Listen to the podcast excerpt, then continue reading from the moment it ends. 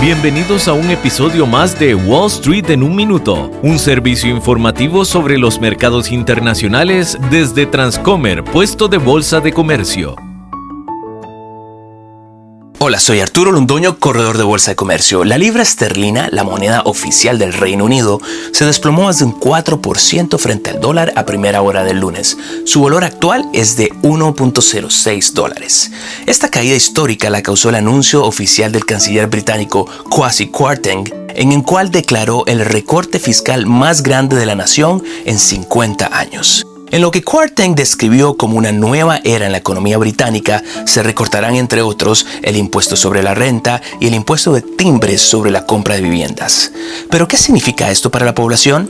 Si la libra sigue a niveles tan bajos, las importaciones de productos básicos como el petróleo y el gas, que se cotizan en dólares, serán más caras.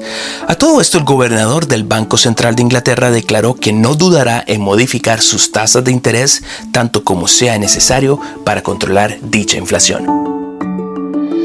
Este episodio de Wall Street en un minuto fue presentado por Transcomer, puesto de bolsa de comercio